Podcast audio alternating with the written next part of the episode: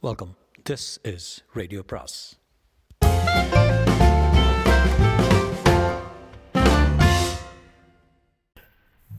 அனைவருக்கும் அன்பு வணக்கம். சாண்டிலியனின் கடற்புற பாகம் மூன்று அத்தியாயம் அறுபத்தி ஆறு அவர் உத்தேசம் அவர் கட்டளை.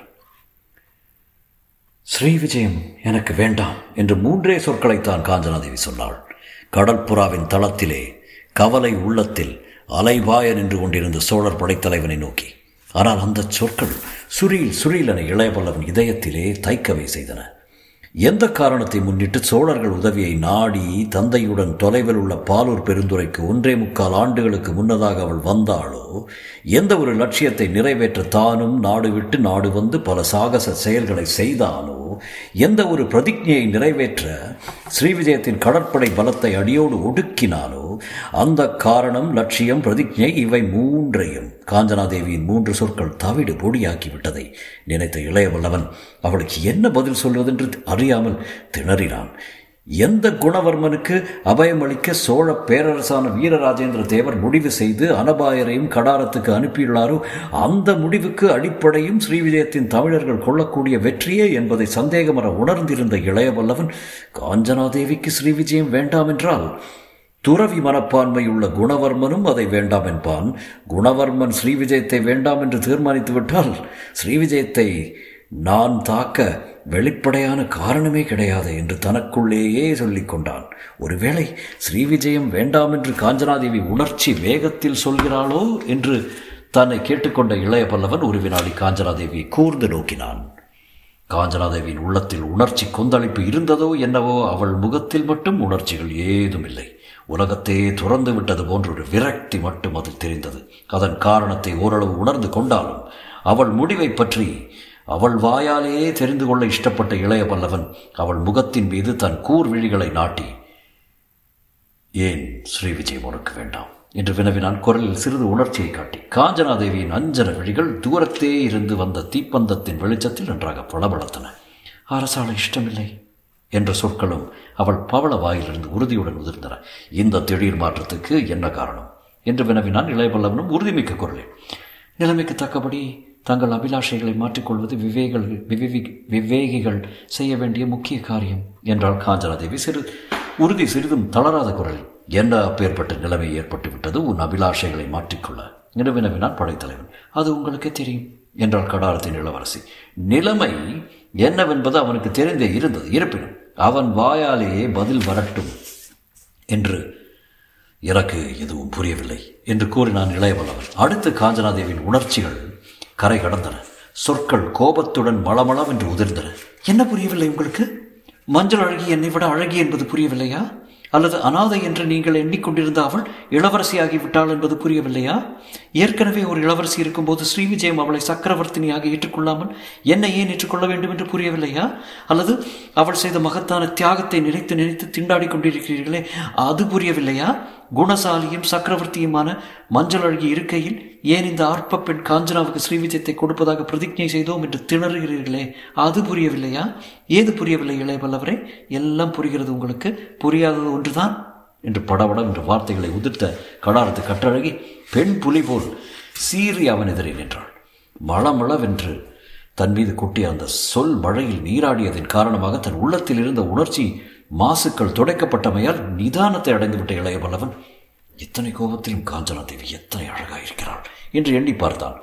அந்த எண்ணம் உதயமான அதே சமயத்தில் அவள் பக்கத்தில் மஞ்சள் அழகி நிற்பது போன்ற பிரமை ஏற்பட்டது அவனுக்கு. காஞ்சனாதேவியின் கனல் வீசும் முகத்தில் பக்கத்தில் தெரிந்தது மஞ்சள் அழகியின் மந்தஹாச வதனம்.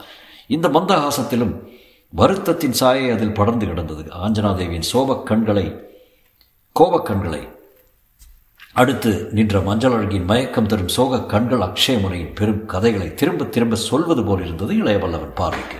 இரண்டும் துடி இடைகள் தான் ஆனால் மஞ்சள் அழகியின் இடை அடிக்கடி அவள் ஆடிய நடனத்தின் காரணமாக தூவண்டு ஒரு பக்கம் சாய்ந்து நின்றது.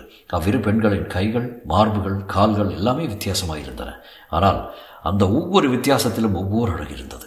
எது சிறந்தது எது தாழ்ந்தது என சொல்ல முடியாத வித்தியாசம் அது. இந்த இருவரில் யார் ஸ்ரீவிஜய சாம்ராஜ்ய அரியணையில் உட்கார தகுந்தவள் என்று எண்ணி பார்த்த இளையபல்லவன் அதற்கு மட்டும் விடை கண்டுபிடிக்க முடியாதவனானான். ஆனால் அந்த வினா அந்த வினா மனத்தில் எழுந்ததன் விளைவாக அவன் பிரமையும் அகன்றது. மஞ்சள் உருவமும் மறைந்தது.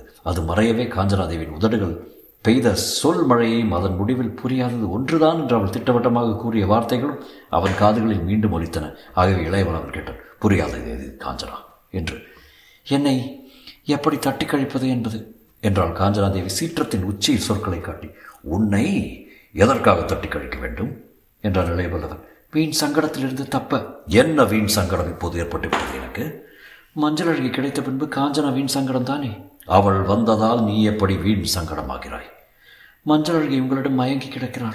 அவளை நீங்கள் ஏற்றுக்கொண்டதால் கொண்டால் ஜெயவர்மனுடன் போரிட வேண்டிய அவசியமில்லை. மஞ்சள் அழகி தந்தையிடம் சொல்லி உங்களுக்கு சகல சௌகரியங்களையும் செய்து தருவாள். போர் இல்லாமலும் உங்கள் மரக்கலங்களுக்கு சேதம் இல்லாமலும் காரியம் முடியும்.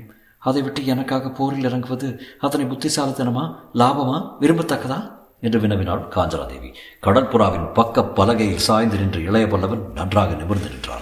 அவன் முகத்தில் புத்தொளி ஒன்றும் இணையற்ற கம்பீரமும் திடீரென உதயமாயின. மாறுபட்ட மனிதன் போல நின்ற இளையவல்லவன் உனக்காக ஸ்ரீ விஜயத்தை நான் வெற்றி கொள்ளப் போவதாக யார் சொன்னது? என்று கேட்டான் கடுமையான குரலில். அவன் மாறுதல் அவளுக்கு விசித்திரமாயிருந்தது. அவன் கடுமை கூட புதிதாயிருந்தது. கடாரத்தின் கட்டழகைக்கு. இருப்பினும் சிறிதும் அஞ்சாமல் பதில் சொன்னாள் அவள் நீங்கள் தான் சொன்னீர்கள்? என்று. எப்பொழுது? இம்முறை குரலில் கடுமை மறைந்து விட்டது. கம்பீரமும் முன்னை விட ஒரு மடங்கு அதிகமாகிவிட்டது மானக்காவரத்தில் என்றாள் காஞ்சனா. என்ன சொன்னேன்? நீ சக்கரவர்த்தினி அடுத்த சித்ரா பௌர்ணமி என்று உன்னை ஸ்ரீவிஜய் அரண்மையில் அமர்த்துவேன் என்று. இதை கேட்டதும் காஞ்சனாதேவியின் அழகிய தோளை பிடித்து நெருடி இளையவல்லவன் மெல்ல நகைத்தான். அந்த நகைப்பிலும் கம்பீரம் இருந்தது. ஏன் நகைக்கிறீர்கள்? என்று கேட்டாள் காஞ்சனா. பெண்களின் மமதையை குறித்து நகைத்தேன் என்றான் அவன். அப்படியானால் என்னை சக்கரவர்த்தினியாக பிரதிஜை செய்தது பொய்யா? அல்ல. இந்த பதிலை கேட்டு திகைத்தாலும் குழம்பினாள் என்று சொல்வது கூட பொருந்தும். அவள் மனம் இருந்த நிலையை குறிக்க. அவள் தோள் மீது இருந்த கைகளை எடுத்துவிட்டு அவள் எதிரில் அவள் எதிரில் நின்று இளையவல்லவன் விளக்கினான். காஜலதேவி உன்னிடம் நான் மரத்தை பறிகொடுத்தது உண்மைதான். உன்னை சக்கரவர்த்தினி ஆக்குவேன் என்று பிரதிஜை செய்ததும் உண்மைதான். ஆனால் அந்த பிரதிஜையின் அஸ்திவாரத்தை நீ கவனிக்க வேண்டும். பெண்கள் உரிமைகளையும் மானத்தையும் காக்க வீரர்கள் போரிட்டதுண்டு. ஆனால் அதற்காக அல்லாமல் அதை விட பெரிய காரணங்களுக்காகவும் போர்கள் நிகழ்ந்திருக்கின்றன. உன்னை சக்கரவர்த்தினியாக்க நாம் திட்டமிட்டதற்கு மூல காரணம் உன்னிடம் எனக்கு இருந்த ஆசை அல்ல. சோழ பேரரசின் விஸ்தரிப்பு தமிழர்களுக்கு இந்த பிராந்தியத்தில் நல்வாழ்வு கொடுக்க வேண்டும் என்ற எண்ணம். நான் பாலூர் வந்ததே தமிழர்களை காக்க. கலிங்கத்துடன் நல்லுறவு கொள்ள. நான் நீட்ட வந்த சமாதான கரத்தை உதறித் தள்ளினான் கலிங்கத்து பீமன். அவனுக்கு துணை நின்றான் அனந்தவர்மன். அன்றே முடிவு கட்டினேன். கலிங்கத்தையும் ஸ்ரீவிஜயத்தையும் ஒழித்து கட்ட. ஸ்ரீவிஜயத்தை வெற்றி கொள்ள கடலில் தமிழர் நிர்பயமாக உலாவி வாணிபம் செய்ய கலிங்கத்தின் கடல் பலத்தை உடைக்க வேண்டியதாயிற்று. உடைத்தேன். அது உடைந்தபோது ஸ்ரீவிஜயம் உடைந்து போயிற்று. ஸ்ரீவிஜயம் கலிங்கத்தின் படை பலத்தை நம்பியே வாழ்ந்து கொண்டிருந்தது. அதற்கு தரைப்படையும் சொற்பம் இருந்தும் படையும் நன்றாக பயிற்சி உள்ளதல்ல. இன்னும் நாகரீக போர்முறைகளை அறியாத காட்டு ஜாதிகள் பல தரைப்படையில் இருக்கின்றன. ஆகவே ஸ்ரீவிஜயம் என் கையில் சிக்கியாகிவிட்டது. ஸ்ரீவிஜய தலைநகரை அணுகும் முக்கிய துறைமுகங்களில் எல்லாம் நான் பிடித்து அனுப்பிய கலிங்கத்தின் போர்க்கப்பல்கள் இருக்கின்றன எட்டு இடங்களில் இருந்து வேல்கள் ஸ்ரீவிஜய தலைநகரை நோக்கி நிற்கின்றன. நான் சமீட்சை செய்தால் அடுத்த பத்து நாட்களில் ஸ்ரீவிஜய தலைநகர் தூர கிழக்கில் உள்ள பெரும் தமிழர் படையால் சூழப்படும். ஸ்ரீவிஜயம் இப்படி பிடிக்கப்படுமானால் தமிழர் நன்மையை முன்னிட்டு தான் பிடிக்கப்படும் பெண்ணாசையை விட அது பெரும் லட்சியம். அந்த லட்சியத்தை அடைவதில் உனக்கும் உன் தந்தைக்கும் நியாயம் செய்வது ஒரு கட்டம். அவ்வளவுதான். நன்றாக சிந்தித்துப்பார். என் லட்சியம் என்னவென்பது புரியும் உனக்கு. இந்த படையெடுப்புக்கு காரணம் நீயுமல்ல அவளுமல்ல. சோழ சாம்ராஜ்யம். தமிழர் பெருங்குடி என்று கூறிவிட்டு அவளை விட்டு தன் அறையை நோக்கி செல்ல இரண்டடி எடுத்து வைத்தான். பிறகு சட்டென்று நின்று மஞ்சள் அழகியையும் அழைத்து கொண்டு உன் அறைக்கு போய்விடு. என் இஷ்டப்படி நீங்கள் இருவரும் நடக்கவில்லையானால் மாலுமிகளை விட்டு பலவந்தமாக நாளையே உங்கள் இருவரையும் உங்கள் மரக்கலங்களுக்கு அனுப்பிவிடுவேன். என்று மூர்க்கத்தனமாக இறைந்துவிட்டு அக்ரமந்திரத்தை நோக்கி விடுவிடு என்று நடந்தான்.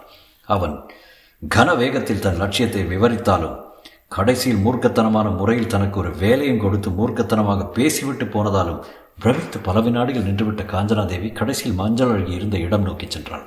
அங்கும் அவளுக்கு பிரமிப்பு காத்திருந்தது. சேந்தன் பக்கத்தில் உட்கார்ந்திருந்த மஞ்சள் அழகியை நெருங்கி மஞ்சள் அழகி? என்று அழைத்ததும் மஞ்சள் அழகி சர்வ சகஜமாக ஏன்? என்றாள். உன்னை அழைத்து சொல்லும்படி செல்லும்படி உத்தரவு என்றாள் காஞ்சனாதேவி. அவர் உத்தரவிட்டாரா? மஞ்சள் அழகியின் கேள்வியில் உணர்ச்சி எதுவுமே தெரியவில்லை. ஆம். எங்கு அழைத்துச் செல்ல உத்தரவு? என் அறைக்கு. சரி.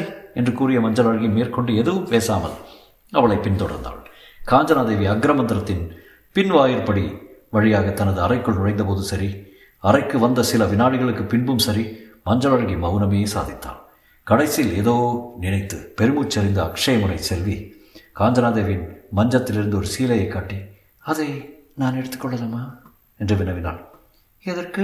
என்று கேட்டாள் காஞ்சனாதேவி. படுக்க. இந்த பஞ்சனையில் படிப்பது தானே படிப்பதற்கில்லை. ஏன்? சக்கரவர்த்தினிக்கு சமதையாக ஒரு அனாதை பெண் படிப்பது சரியல்ல. நான் சக்கரவர்த்தினி என்று யார் சொன்னது உனக்கு? அவர் உத்தேசம் அதுதானே? ஆம் அதனால் என் உத்தேசம் இதுதான். மனதில் அடைந்த மணவாளன் உத்தேசத்திற்கு மாறாக நடப்பது அறவழிக்கு ஒத்ததல்ல. அப்படியா? ஆம். நாளை காலையில் நான் என் பெயர் கொண்ட மரக்கலத்துக்கு போகப் போகிறேன். ஏன்? அவர் கட்டளை அது. இன்று நான் அதை மீறியதே தவறு. அவர் உத்தேசம் அவர் கட்டளை இதற்கெல்லாம் நாம் ஏன் கீழ்ப்படிய வேண்டும்? ஆத்திரம் மிகுந்து நின்றது காஞ்சனாதேவியின் குரலில்.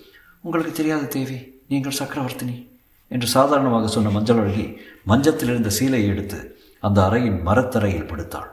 காஞ்சனாதேவி பிரமை பிடித்து நீண்ட நேரம் மஞ்சத்தில் உட்கார்ந்து கீழே படுத்திருந்த பைங்கிளியை பார்த்த வண்ணம் இருந்தாள்.